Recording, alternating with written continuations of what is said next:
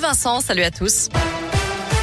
À la une, 14 intoxications au monoxyde de carbone signalées en moins d'un mois dans la région. L'ARS tire la sonnette d'alarme. Chaque hiver, 300 personnes sont victimes d'une défaillance de leur chauffage ou du manque d'aération de leur logement. L'Agence régionale de santé rappelle donc quelques règles pour éviter ce genre d'accident qui peut conduire au coma ou même au décès dans les cas les plus graves. Que faire en cas d'intoxication, en cas de doute sur une installation? On vous a mis toutes les infos et les conseils sur l'appli RedoScoop et Radioscoop.com. Un accident qui aurait pu virer au drame dans l'Isère. Selon le Dauphiné Libéré, un pêcheur s'est fait rouler dessus lundi par sa propre voiture à Mérieux-les-Étangs. Il est resté coincé dessous pendant plusieurs heures avant l'arrivée des pompiers. La victime, âgée de 66 ans, souffre d'une fracture de la cheville et de probables fractures au fémur et au bassin. Elle a été transportée à l'hôpital. L'hypothèse d'un frein à main mal serré semble privilégiée.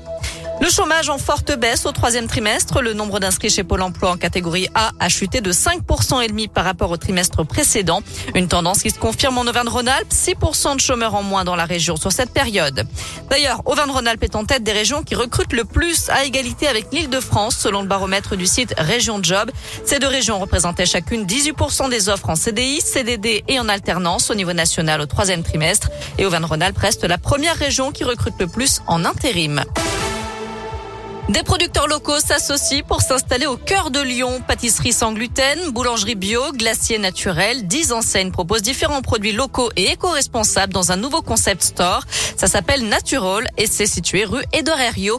Un lieu qui n'a pas été choisi au hasard. C'est justement parce qu'il y a peu de commerçants locaux présents sur la presqu'île.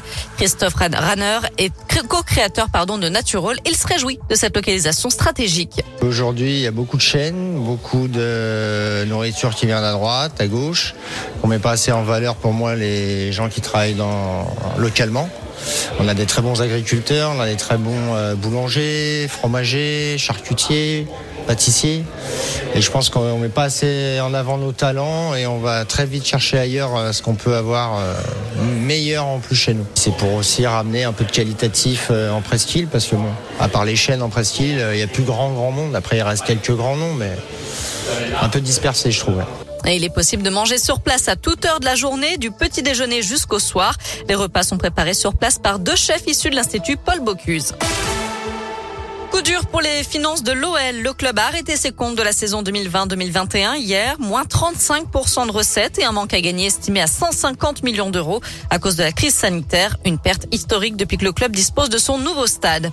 Enfin, ce mercredi marque le coup d'envoi du salon Équita Lyon. Le rendez-vous incontournable pour tous les amoureux de chevaux et du monde équestre en général.